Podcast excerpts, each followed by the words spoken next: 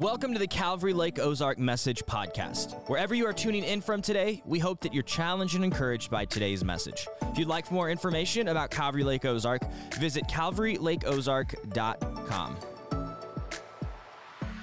This morning um, is going to be uh, just a focus on Advent, um, and then obviously next week, Christmas Eve, Christmas, focus on Jesus. And then we're going to start First John the 1st of January. And so you kind of know where we're going. But this morning, just being our last day of Advent, just wanted to put a little bit more focus on this season and maybe take a different approach. You see the TV out, somebody called it. They said, oh, I bet Nick will have the TV out today. So if you're new or you've never seen that because it's been a hot minute, usually that means we're going to geek out. And so I got a little bit of a geek out for you as we focus on Advent. But if you had, we're going to be we're going to be in a few different scriptures, and so uh, give me some grace in that. But God's word is God's word, and it is good. But we're going to start in John five. And so if you have your Bibles, turn to John five. So Matthew, Mark, Luke, John. And so this is Jesus talking about what witness to him? Like, it, it, when you think of a high ruling court in this ancient Jewish culture, you had to have witnesses. You couldn't just roll in and say whatever you wanted and, hey, he did this and he's guilty. Uh, you had to have witnesses, and you had to have at least two witnesses. And no offense, ladies, they had to be male witnesses. Female testimony did not hold the same weight as a male's testimony, right? But I think that's really cool because when you look at the resurrection, who was the first people at the empty tomb? The women. Now, if you were making that up, why would you take somebody in that culture whose testimony would be less than? Unless you were just telling the truth, right? And so they had to have multiple witnesses. And here's Jesus talking about himself, and he's using multiple lines of witness. And so in John 5, at the kind of more the end of that chapter, he says, you know, in verse 33, that John the Baptist was a witness to him. And then he goes on to talk about the works that the Father has given him is a witness. And then even the Father himself is a witness. But I'm going to start to focus here in verse 39. Jesus is talking and he says, You search the scriptures because you think that in them you have eternal life, and it is they that bear witness about me. Yet you refuse to come to me that you may have life. And so he uses this fourth line as a witness to who he is. It's in the scriptures. Now we see that, and what we have to understand is the New Testament has not been written yet, it's still being lived out. So, what's Jesus referencing? The Old Testament. And one commentator said, and I love this because Jesus is talking about these Jewish elite, you know, religious elite, and he says the Jewish scribes, they sought to know the Word of God, but they did not know the God of the Word. See, they knew the letter of the law, and they tried to follow it, and they even kind of added to it where they thought maybe God didn't fully give uh, an understanding to it. And so, here, let us help you out, God. We can help you, and we fill in some of this law here that you missed out on. So, they added to it. And so, they were very focused on the letter of the law, but they kind of missed the lawgiver. And when we try to follow law without a relationship to the authority, that leads to legalism, right? Same thing as us in parenting.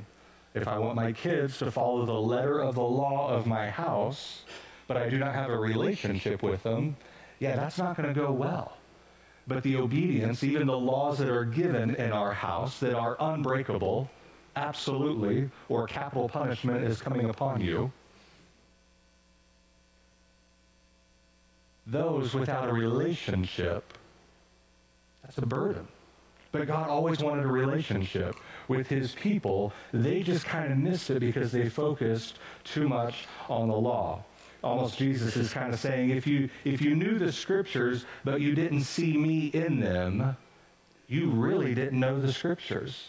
You missed the whole point of that. And so you kind of ask that question. It's like, if they knew the word, the scriptures, this Old Testament, so well, how did they miss it then?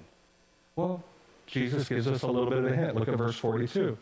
He says, But I know that you do not have the love of God within you. So there is a connection here to understanding the scriptures and having God's love within us. Even Paul would say it a different way. So uh, we're going to be flipping a lot. Go to Second Corinthians, if you would. Second Corinthians chapter 3. Paul is discussing a very similar concept, and starting in verse 14, he says, But their minds were hardened. For to this day, when they read the Old Covenant, that's the Old Testament, when they read that Old Covenant, the same veil remains unlifted because only through Christ is it taken away. Yes, to this day, whenever Moses is read, a veil lies over their hearts. But when one turns to the Lord, the veil is removed. And don't we have testimony of that in our very own lives? That the moment that we came to faith in Christ, that maybe we have actually read the word before, but then when we come to the faith in Jesus and he lifts this veil, all of a sudden the gospel just comes to life to us. That the word of God just animates and just like before it was like oh it's very like stale and archaic but then once we taste and see the goodness of the lord all of a sudden his word comes to life in us it's the very thing that he's talking about something that we as followers of jesus have experienced Verse 17 Now the Lord is the Spirit, and where the Spirit of the Lord is, there is freedom. That we have freedom in the Word of God. And we all, with unveiled face, talking about us as believers, beholding the glory of the Lord that we see in Scriptures, not because of the letter of the law, but because of the lawgiver. And we are being transformed into the same image from one degree of glory to another, for this comes from the Lord who is the Spirit. And that is the importance of the Word of God, is it's transforming us. Now we focus on the Word not for the letter of the Word, but for the person of Jesus. And, and we want to approach him with this unveiled face. And so we get to now look back at the Old Testament as a treasure of Christ in the Old Testament. See, we're not under the regulations of the Old Testament anymore, thank the Lord, because I love bacon and I love shrimp and other little things that crawl at the very bottom of the ocean. One comedian even said, like, I don't think the Lord really wanted to eat us to eat those things because he put them at the very bottom of the ocean. Right? Like, you're going out of your way to get this. And it's like, well, have you had bacon wrapped shrimp? You obviously have never been to a really good seafood restaurant, right? And so we're not under the regulation of the law anymore. We look at the Old Testament law, we look at the, all of the Old Testament as revelation. That there is re- a, eh, not just a foundational, but even more than that, level of understanding of who God is from the Old Testament that even to really understand the New Testament, we need to have a good understanding of the Old Testament. Or it's, in little ways, it's not going to make sense when we hear John the Baptist point to Jesus and say, oh, there's the Lamb of God that takes away the sin of the world. If we don't understand the Old Testament, why would John say lamb? Like, wow, that's my Savior, a lamb? Like, I like the lion verses. Like, those sound really good. But the Lamb of God, I mean, imagine if that was your football team. Oh, there's our quarterback. Oh, yeah, what's his nickname? The Lamb. Or if that's your mascot, wow, we got to take on the lambs today. We're going to shear them. Like, but there's an Old Testament reference to that. There's an understanding from the Old Testament scriptures that now when they point to Jesus, so when people understand the Old Testament and you see that, it's like, oh, there's significance to it. It reveals the identity of God. It reveals the identity of Jesus. And so, if you're a note taker in your Bible, I'm just going to encourage you to write, and it's okay to write in your Bible. That doesn't mean we're adding to it. We're just taking notes. It's all good. I would go to the very beginning, and not even Genesis, the table of contents. And when you see the Old Testament, I encourage you just to write right next to it. That is the preparation for Christ. That's what the Old Testament was all about a lot of times we think, oh, yeah, it's all about God working through Israel. Yes, secondary. The primary purpose of the Old Testament was to prepare for the coming of Christ. And we'll see a verse here in a bit that talks about that. But this morning, as we want to, we don't want to miss Jesus in the Old Testament. So this morning we're going to take a walk on the road to Emmaus. Do you know the reference? So go to Luke for me, if you would. I think Luke 24. This is after the resurrection of Jesus. We're in this 40 day window before he ascends to heaven, and he's appearing at different times and in different ways to even different disciples. And what I love is on the road to Emmaus were two of his disciples that were walking, and he appears with them, and they don't know it's him yet. And they have a conversation. He kind of even asks them, like, why are you so down? Like, do you not understand like what just happened in Jerusalem? And the great thing is this is not even one of well, they're only down to 11 now because of Judas. This isn't even one of those 11. These are other disciples that were not picked to be the 12 apostles. And so he's talking with them. And if you look Luke 24, I like verse 27. So Jesus speaks to him. He says, Oh, you foolish ones, slow of heart to believe all the prophets have spoken. So here's a reference to the Old Testament. Was it not necessary that the Christ should suffer these things and enter into his glory? And verse 27, and beginning with Moses, right? So that's the that's the first five books of the Old Testament that Moses wrote. So he said, beginning from the very starting with the very beginning of Moses, the beginning of the Old Testament, and all the prophets, he interpreted to them in all the scriptures the things concerning himself. So if Jesus went to this Old Testament that we hold, and he's interpreting the things that apply to himself and was teaching those to those two disciples, we have the same opportunity. We, we have that same treasure that we can go back to the Old Testament interpret and understand and learn the scriptures that are concerning Jesus. And kick over to verse 44, same Luke 24, 44. And Jesus says, and this is after he's appearing to his disciples now, the 12 or the 11, and these are my words that I spoke to you while I was still with you, that everything written about me in the law of Moses, the prophets, and the Psalms must be fulfilled. Then he opened their minds to understand the scriptures. And see, he uses a three part breakdown of the Old Testament because in Jesus' day, that culture, that's how they viewed the Old Testament. They didn't call it the Old Testament, it was just the scriptures. But this is, this is the same breakdown. He said, so every part of the Old Testament is written about me. And so it is a actually a lot of fun to go back and see some of these because you'll see uh, types and shadows. So, I'll give you an example. Uh, the Ark of Noah is a type of Christ. You have to be in the ark to be saved. You have to be in Christ to be saved. Even the door on the ark, you have to walk through that door. And what does Jesus say about himself? I am the door.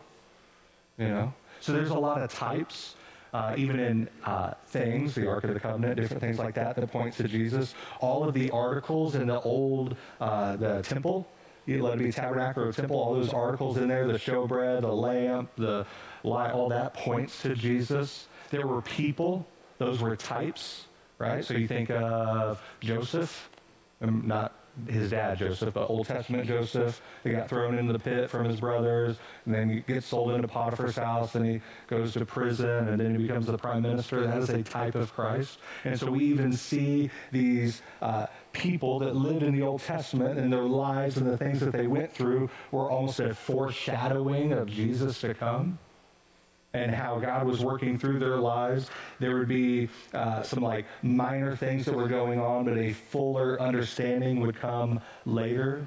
So that's why there's sometimes there's a near and far prophecy. Even we read about up here with uh, Isaiah saying, hey, there's going to be a virgin that's going to conceive. There's a near fulfillment of that, and there's a far fulfillment being Jesus. And so we are going to take a walk on the road to Emmaus. We're going to look at some Old Testament scriptures as they point to Jesus, specifically prophecies that Jesus fulfilled of the Old Testament. And I know we hear that word prophecy, and it's kind of been painted in a bad light in our today's culture. Because a lot of times there's a an individual that fills a role similar to being a pastor, and they want to shout out some prophecies of a word that the Lord has given them about future events. And the hard part with that is then a lot of times they never come to pass.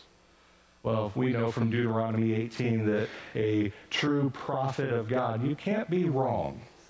All the prophets of God, when they spoke for God, yeah, they're batting a thousand on that. Why? Not because of who they are, but because of the message and who God is. And it's his message. And so God's not batting 99. He's not, you know, hey, a majority. When God said, hey, thus says the Lord, yeah, that's going to come to fulfillment. And there's some things that have, and there's some prophecies that were given in the Old Testament that we're still kind of waiting on, which is really kind of exciting. But I want to look at prophecies concerning Jesus. And so in the Old Testament, God, when he was speaking, and through prophets, and as they either spoke it or wrote it or through Moses, there are some of these prophecies because he wanted to give us an understanding of, hey, when Jesus comes, this is how you could identify him. And this is some things that uh, any other normal human would have no control over whatsoever. And so this morning we're only going to look at prophecies of his birth, but there's prophecies from his birth, from his lineage, from his ministry, even titles that he would be used of himself and that others would use, even how he would teach, being parables. There's prophecies about his death, his resurrection, and his ascension. And so you could honestly just take the Old Testament and have a very good understanding of what the Messiah would go through. And the beautiful part is, is as we know and understand the New Testament, it would be just like a puzzle piece that would fit perfectly that this is the Old Testament prophecies of Christ. And that's the same, that, that's the Greek word for Messiah in Hebrew, right? And so we could look at the Old Testament and understand this is what Christ should go through. Then we read the New Testament and it's like, and the only one that could do that is Jesus. Because sometimes in this Advent season, we will say it vaguely. Oh, like we know the Old Testament predicted Christ, and here he is. But I don't think we understand the fullness of that at times. That how precise Jesus had to be. See, there's a couple mathematicians who had nothing better to do in their time than to figure out the statistical probability of one man, and we're only going to talk about eight prophecies in this mathematical formulation. They figured out what would be the probability of one man fulfilling just eight prophecies very similar to Jesus, right? And so we're going to use some big numbers that are way above me. So, did Jesus really fill the role in the predictions of the Messiah from the Old Testament? Well, there's actually more than 300, but we're only going to do the math on eight. Okay? Jesus over 300. Here's the math on just eight of them. Okay? So, the chance of one man fulfilling eight prophecies is one, you know, like there's a one in a million chance, a one in a billion, a one in a quintillion chance just for eight prophecies. That's a one with 17 zeros after it. That's a lot of money if it was in dollar forms. That it would be one in a quintillion. That's number, like, we don't even use that number around. Like, how much money you got back? Eh, quintillion. Like, I had to Google it. Like, after you get so many commas with, a, you know, because you got to do the three zeros and you put a comma, three zero, comma, three, like, okay, what do you call that again? And I had to Google it just to make sure I'm understanding, right? Let's put it in a different way, another little word picture so you could probably understand. This is, this is how these guys describe it. They said, imagine if you had a quintillion silver dollars. That'd be a good life. That'd be a good life. You would have so many that you would fill the whole state of Texas two feet deep. Been to Texas lately? My brother lives in Texas. He drives home. He'll drive for eight hours and he's still in Texas. I was like, are you serious? Yeah. Texas is kind of big. And imagine all of Texas, two feet deep of silver dollars. Okay? We're going to take one and mark it with a Sharpie with an X. And we're going to chuck it to the middle of Texas. And then we're going to stir them all up. And then we're going to take one man, blindfold him, and let him walk through two feet of silver dollars all through Texas. And he could walk until his little heart's content. But at some point, he has to reach down and pick up one silver dollar. What do you think the chances are he's going to pick up the marked one? One and a quintrillionth chance that he'll grab that.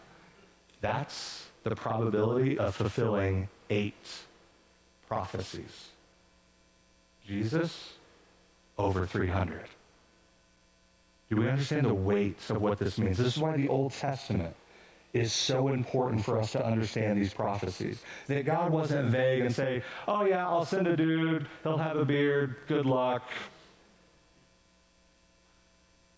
How am I supposed to know who that is? That's why the New Testament is so important. Is Jesus really the Messiah? Or is he just a dude, had a beard, yeah, he died, said something about sins of the world? It kind of matched the Old Testament, so yeah, let's go with him.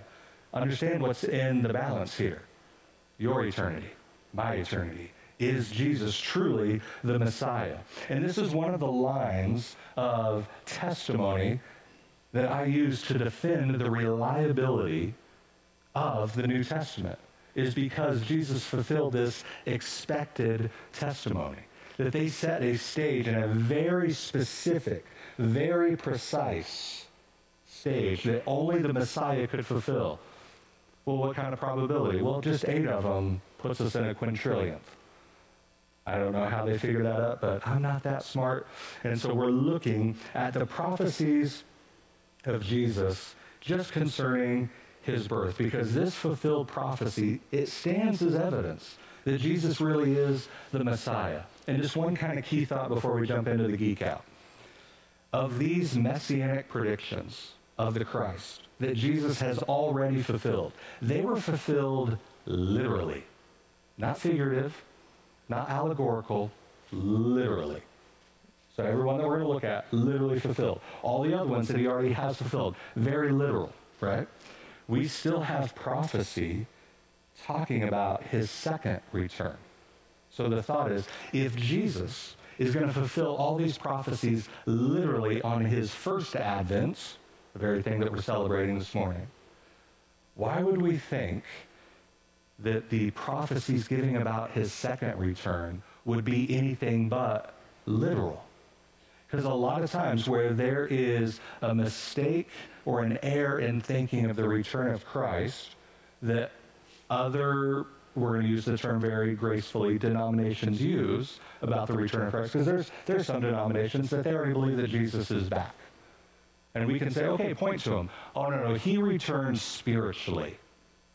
Well, if he rose from the grave literally in bodily form, I think he's going to return literally in bodily form. Because it would have been easy for the disciples when he rose from the grave. oh, no, he rose spiritually. That's why his body is still there. But that tomb is empty. Why? Because that body was rose from the grave, which is a first fruits to us that we are going to be raised from the grave literally physically and then glorified. And so the literal aspect of fulfilling of this prophecy, it gives us a key understanding that even the ones of his second advent, which we can't celebrate the first advent without any thought of the second advent. It wasn't, oh yeah, Jesus came. Oh, he's coming again. He came as the lamb. His second advent, there's the lion. That's the lion that we want. That's when sin and everything is going to be shut up that we read in Daniel. That there's going to be an end of transgression. That that's when he's going to set up new heaven, new earth, new Jerusalem. But looking at the first advent, looking at some of these prophecies. So I hope you can see the TV. If you can't, just follow along. I'll read out loud with us. And so just a few of these things, um, some, just again, want to always be specific about them because I think we should be. Because it shows the need that we have to understand fully this is what our faith is in.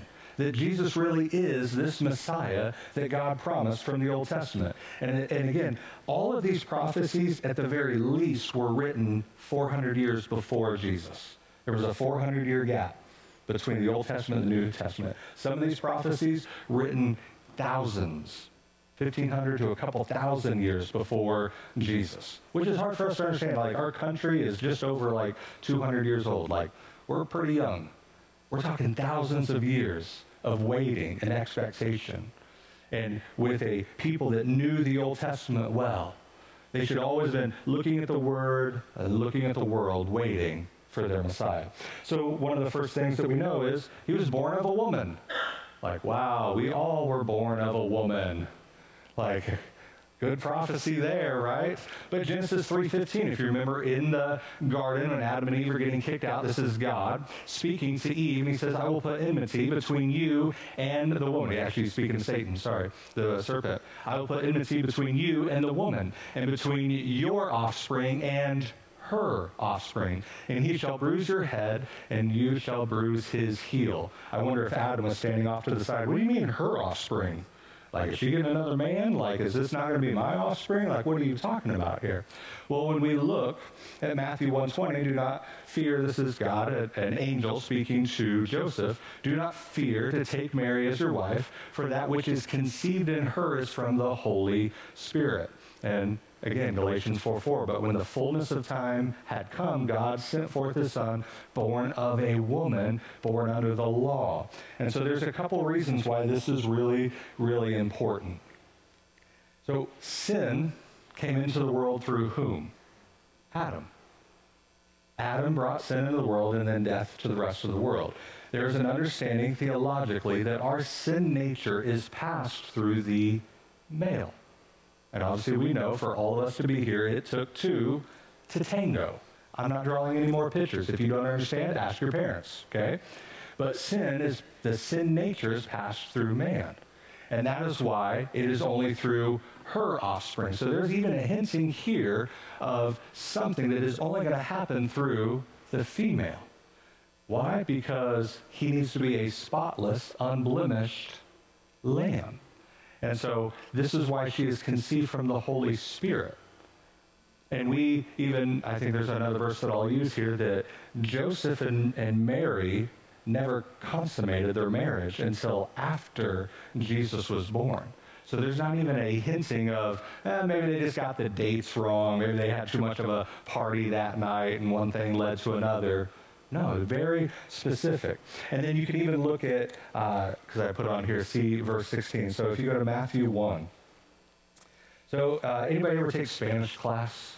Right? Remember how Spanish, like certain words were had like a, a feminine uh, version and a male version? Like abuelo is your grandpa grandpa, grandfather. And abuela is grandmother. Ends in an O, ends in an A, and that's how you knew. So if you're looking at your grandma and you say abuelo, she's going to smack you with a broom, right?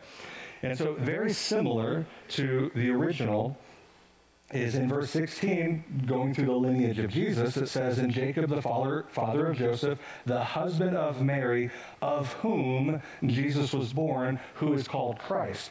Those simple words, of whom, that is the feminine version of that. And so Matthew is writing very specifically to say that Jesus was only born of Mary and the Holy Spirit, that Joseph was only the legal father of Jesus. And I believe he was a good man because, one, he obeyed the Lord, and he was a father, even when a lot of others probably would have walked away from that situation. So she was born of a woman, and I think there's big theological understandings, but this was something that was even brought up the very beginning of our Bible. And then she was born of a virgin. We read about that this morning. Therefore, the Lord himself will give you a sign. Behold, the virgin shall conceive and bear a son. This is absolutely being attacked by critical scholars today. Oh, this, this word in the Hebrew only means maiden. Why would they want to attack that? Because anything that we can do to smear Jesus that's what they're going to do. But we know again in Matthew 1, Joseph took his wife, but knew her not until she had given birth to a son. So they waited. And Mary said to the angel, How will this be since I am a virgin? I think if anybody knew the status, the status of her condition, it would be Mary. And think about what, eh, so when we read later in the Gospels, and there's certain things that, and Mary treasured these in her heart, and she remembered. I think this would always stick with her, because she knew I had never been with a man, but I am great with child. Like there, a lot of faith in that, but also a lot of evidence in that. Mary would have known. And so the virgin birth is a very high point in our Christian faith. It was prophesied for us. And so, and then also that he'd be called Emmanuel. Isaiah 7:14 again says he shall be called Emmanuel. And again, Matthew tells us that. Call his name Emmanuel, which means God with us. And so, uh, again, critical scholars always want to attack and say Jesus never made claims to be deity, or there's nothing in the New Testament that claims that Jesus was God. The very name at his birth, that they're going to call him Emmanuel, shows that Jesus is God. Another line of prophecy fulfilled by Jesus. We're doing more than eight, so we're doing more than a quintrillionth possibility here, right? Born in Bethlehem. Uh, anybody prophesy when you're going to be born, what town you were born in? Anybody have control over that? Do you look at God and say, Osage Beach, buddy, let's go? No. None of us said that. I wouldn't have even picked Missouri. We've talked about that. Micah 5 2. But you, O Bethlehem, Ephrathah, you are too little to be among the clans of Judah, for you shall come forth for from you shall come forth for me one who is to be a ruler in Israel, whose going forth is from of old from old. That's good. That's key. Why? From ancient days. In Daniel 7, when uh, the term Son of Man is used, talking about this um, human that is, that is going to rule on God's behalf, they reference God as the Ancients of Days. I think it's interesting. But we know this is where Jesus was born, Matthew 2. Now, after Jesus was born in Bethlehem. So we know his place of birth something that a mere human would have no control over, but God prophesied, said that, and then fulfilled it, right? And then we have that he's going to spend a season in Egypt. So when Israel was a child, I loved him, and out of Egypt I called my son, Hosea 11.1. Matthew 2, he rose, took the child. Why? Because they knew that uh, Herod was going to do some crazy things. And his mother at night, and they departed to Egypt, and he remained there until Herod died. And, and all through the New Testament, a lot of these, they're tagging the Old Testament to it to show this was to fulfill prophecy. They understood the significance of this. Like, do not miss this. And this is how we know that Jesus was the Messiah. And it seems funny, but we talk about this. If I ask you right now, hey, where are you from? Like, where was your childhood? You know, I lived a small portion in Florida, then I lived a couple years in Arizona, and then mostly in Missouri. In Missouri, I mean, sorry. We talked about that. We, that, those are normal conversations for us, would not Jesus have had the same thing? Jesus tells about your childhood. Well, yeah, we were actually in Egypt for a little bit, born in Bethlehem, then we moved to Egypt. I heard the housing prices were better. No, I mean, those have been normal things that we talk about, but it's also fulfilling prophecy. That he be called a Nazarene. So Isaiah 11 there shall come forth a shoot from the stump of Jesse. That's another part we'll read here in a second. And a branch from his roots shall bear fruit. And so Matthew 2. And he went and he lived in a city called Nazareth. So born in Bethlehem, moved to Egypt, and after Herod dies, they come back and they live in Nazareth. Well, why did Joseph pick that? We don't know. But it fulfills prophecy. Because the word here, branch, in the Hebrew is natsazeret. I always struggled with that because I was like, they always referenced Isaiah 11:1, and it's like I don't see the word Nazareth whatsoever. And then you dig a little deeper and you understand the Hebrew. So Nazareth, in that language, oh, that's the city. Where'd you grow up? Oh, in Branch. You know, doesn't that sound like some redneck, you know, back roads, like a little city, unincorporated? But that's what it was for Jesus. And we know that he was, if you remember in uh, the beginning of the Gospel of John, one of the disciples, I think Nathaniel said, Could anything good come out of Nazareth? Could anything good come out of Branch? Like that small little city? Like, really? Like that's where the Messiah was born? Well, that's where it was prophesied that Nazareth would be that branch. There was a massacre at his childbirth. So Jeremiah 31, 15. Thus says the Lord Yahweh, a voice heard in Ramah, lamentation and bitter weeping. Rachel is weeping for her children. She refuses to be comforted for her children because they are no more. Rachel is the wife of Jacob. Then the Lord, then Herod, sorry, when he saw that he had been tricked by those wise men, became furious and he sent and killed all the male children. That's the key thing there in Bethlehem and all that region. So if you have that little nativity set up in your house, and I hope you do, those are beautiful frights, and you have the wise men right there at the birth of Jesus, yeah, that's heresy. No, not bad heresy, but it says when the wise men came, they sought the child, not the baby. See, when Jesus was born, that's when the star appeared. And then they traveled. So Jesus was probably around two when the wise men showed up. And that's why it says when they went to Egypt, take the child and go to Egypt.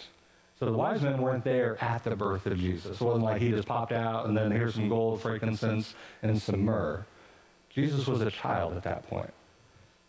And that's why he killed all the male children that were two and under. That's why he just didn't kill the infants.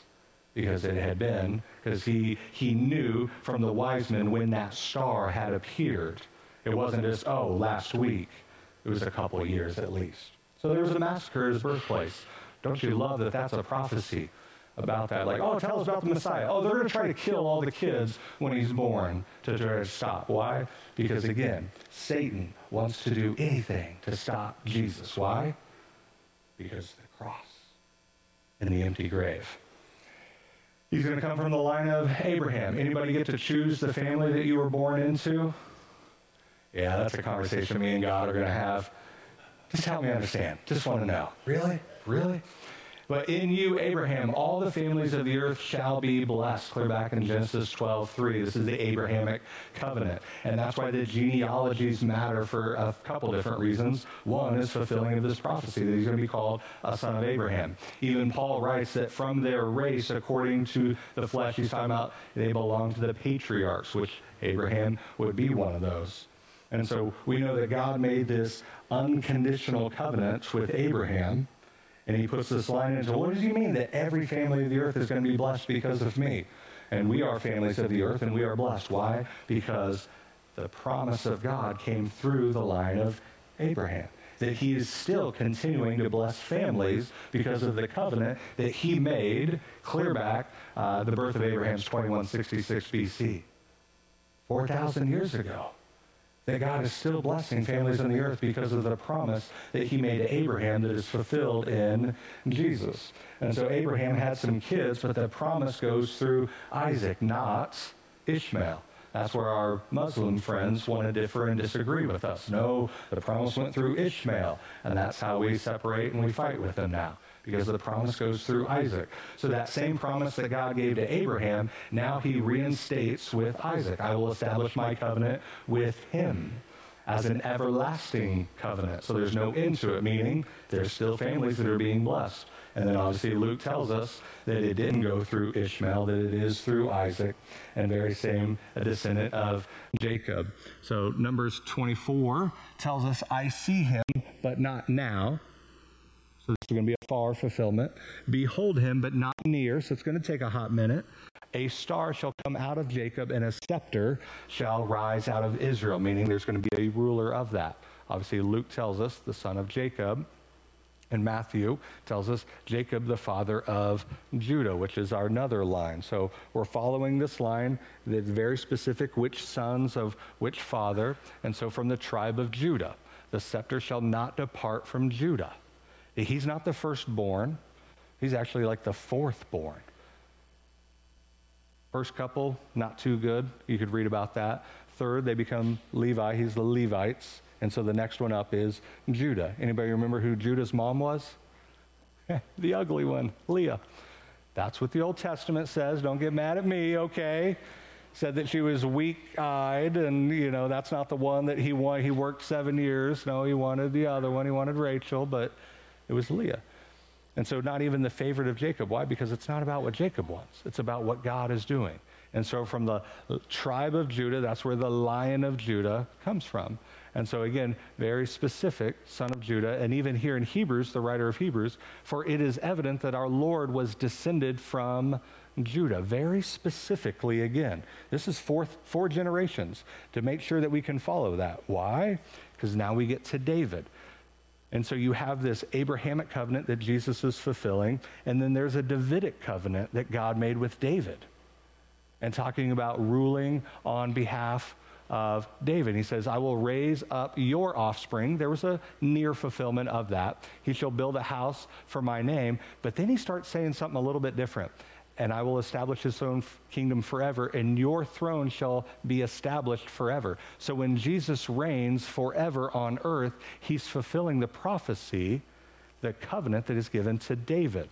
And so obviously Luke and Romans tells us the city of David, which is Bethlehem, which means house of bread. Jesus said, I am the bread of life, because he was of the house and the lineage of David concerning his son, who is descended from David according to the flesh, Romans 1 3. All of these prophecies matter. And this is just the birth of Jesus. We haven't got into his life, his ministry, his death, his resurrection, his ascension. Still so many in there. And these are more than eight. That this truly is, that Jesus truly is God. And it matters, I love this verse in 2 Timothy 2:13.